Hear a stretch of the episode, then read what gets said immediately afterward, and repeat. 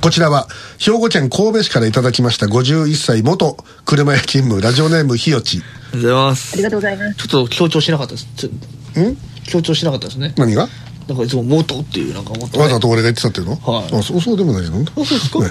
兵庫県尼崎市にあるスーパー銭湯で昨年7月温泉水のタンクの保守点検を実施しようとバブルを閉めたと、はバブルを閉めてもその温泉水が止まらなかったと、あ。はで配管の状況を確認するため、まあ、地中をこう、まあ、掘削したと、はい。掘ってみたと。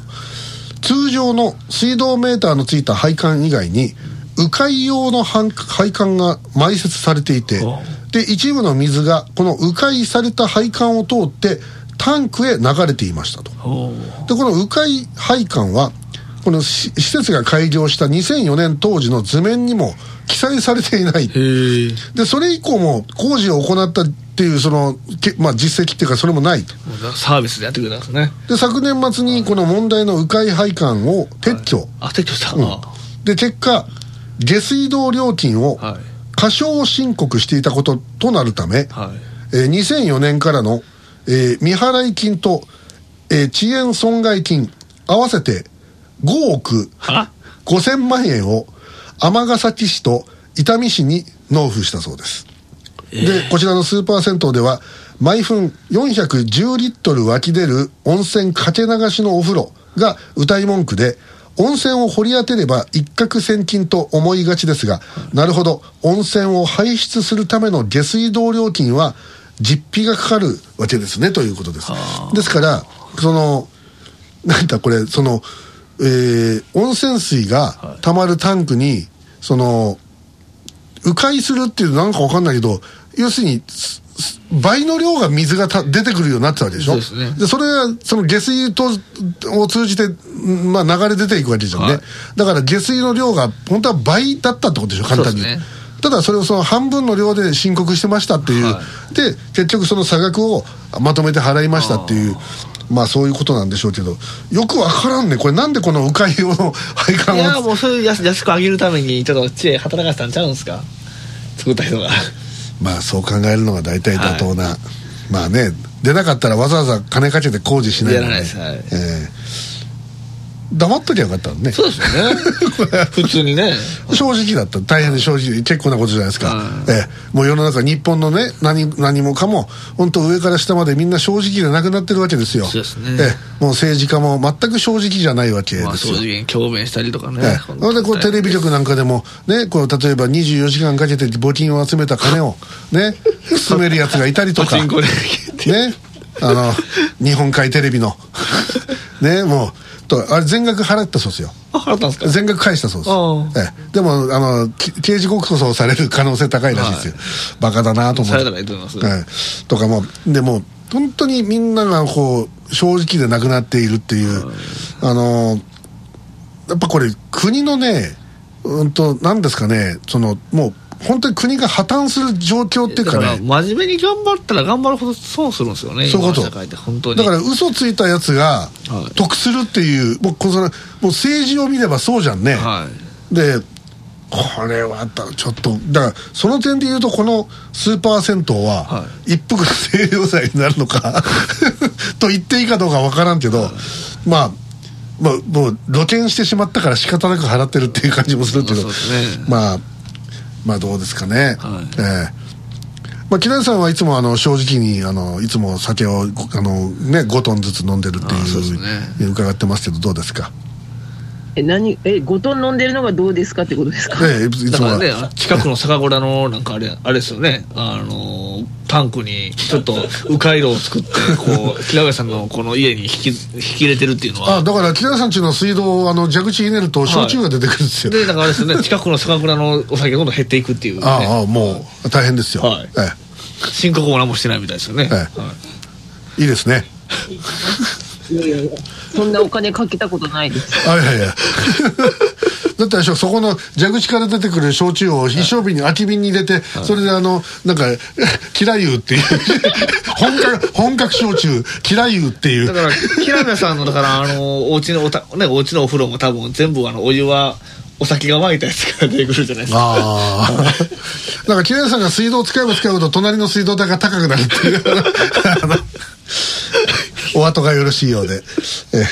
まあ本当にねいやでもうんまああの水道っていうのは当然その上下ですからね。ね。上下水道ですからね、だから両方にやっぱりお金がかかるわけで、それはやっぱついつい忘れがちですわな。やっぱり水道代っていうと上水道のやっぱり使用量ばっかり考えてしまうんだけど、下水っていうのもちゃんとお金がかかってるん温だ泉ってどうなんですか？確かにそのあのなんかあの頭洗ったとかそのシャンプーとか石鹸とかもらってるやつは垂れ流しはよくないですけど。ね別に温泉とかその辺の川に垂れ流してもいいんじゃないと思ったりそういうことないですけど。ダメでしょそれはだってそのさっき言ったシャンプーやら何やら。が入ってるでしょ？それはだから別であの普通に下水に流すとしてですよ。いやだから、はい。例えばそれを完全に、はい。そのろ過するというか綺麗な水にして、はい。ぶっちゃけ言うと飲める水ぐらいにした状態で、はい。あれば川に戻したっていいと思うよ。なんかね。いやいいかどうか知らん法的にどうか知らんけれど。なんでそれはその中には、はい。それをでもそそれだぜ温泉って普通。普通のそこら辺のあのやつはさ、循環式じゃん。はい。だからその一回使ったお湯を使い回しでね。でそれをこして、はい。ろ過して、はい。殺菌して戻してるわけでしょ、はであのーでそれがちゃんと殺菌がうまくいかないとレジオネラとかああいうやつが出てきて事件になるわけじゃない、はい。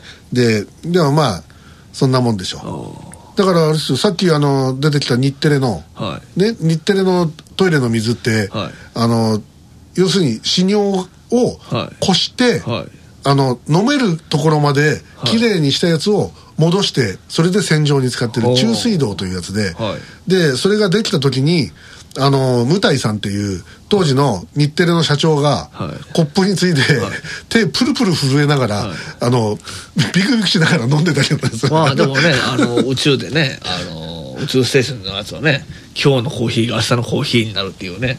ああいいじゃないですか、ええ。ね。SDGs です ね、ええ。そういう技術はねありますよね。いやでも実際そのあの今回被災地でも、はいあのそういう循環式トイレが多数活躍してますよ、でまあいいことだと僕は思いますけどね、えーということでございまして。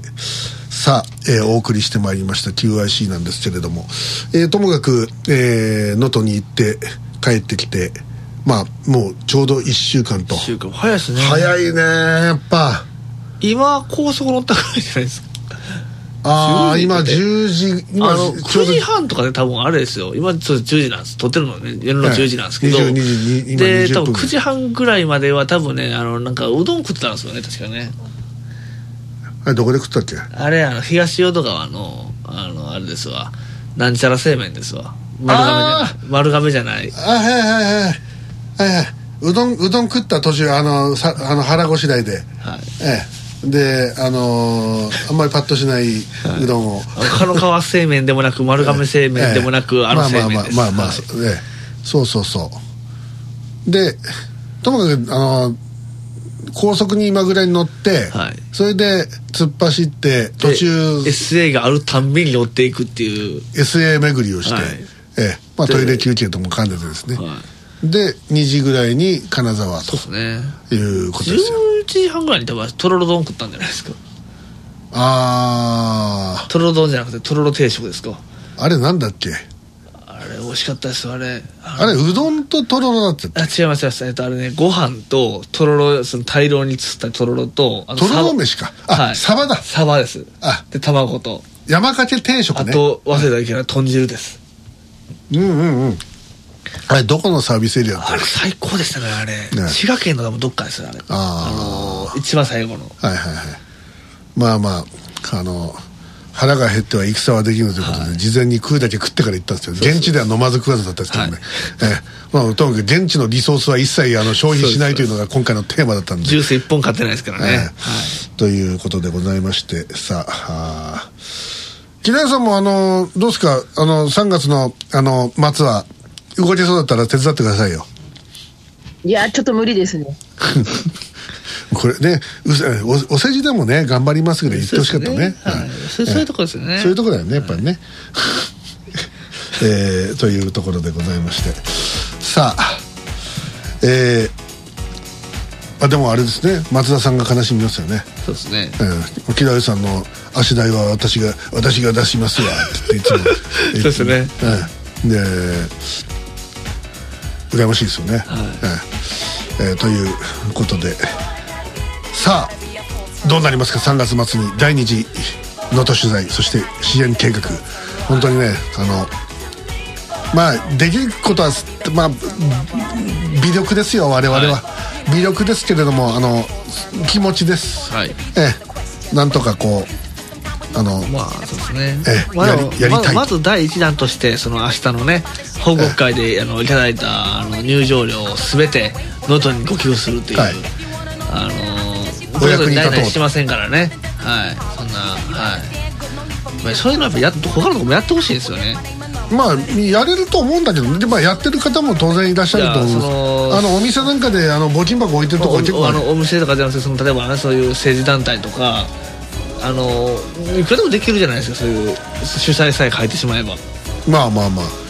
やってほしいなと思いますよ、はだからいろんなやり方があると思うんで、その要はみんなが能登のその人々のことを今思ってますよっていうことを何らかの形で表明するっていうか、そのそれが一番僕は大事で、はい。あの見てますよっていう。あの決してその何もできない大したことできませんと。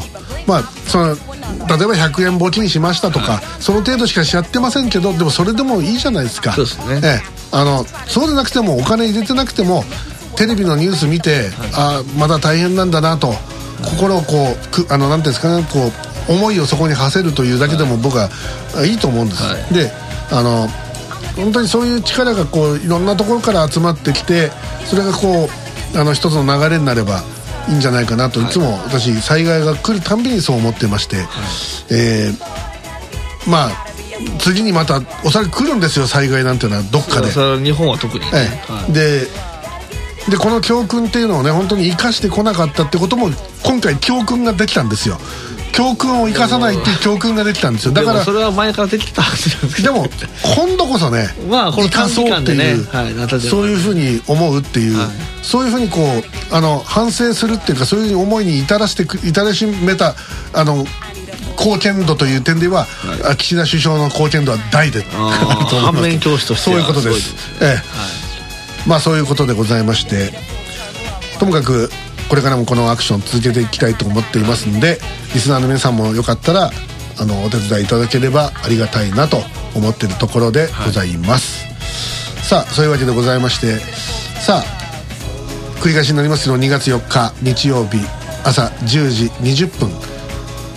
神戸市元町元町アーケードの中にあります神戸まちづくり会館6階会議室で IBB 取材班が見たえー能登半島大地震、えー報告会行いますのでどうぞ皆さんお越しください。チャリティー報告会です、はい。お相手は榎田信也門とあ前島と。そして、えー九州はキラウエイコでした。それではまた来週です。ごきげんよう。さよなら。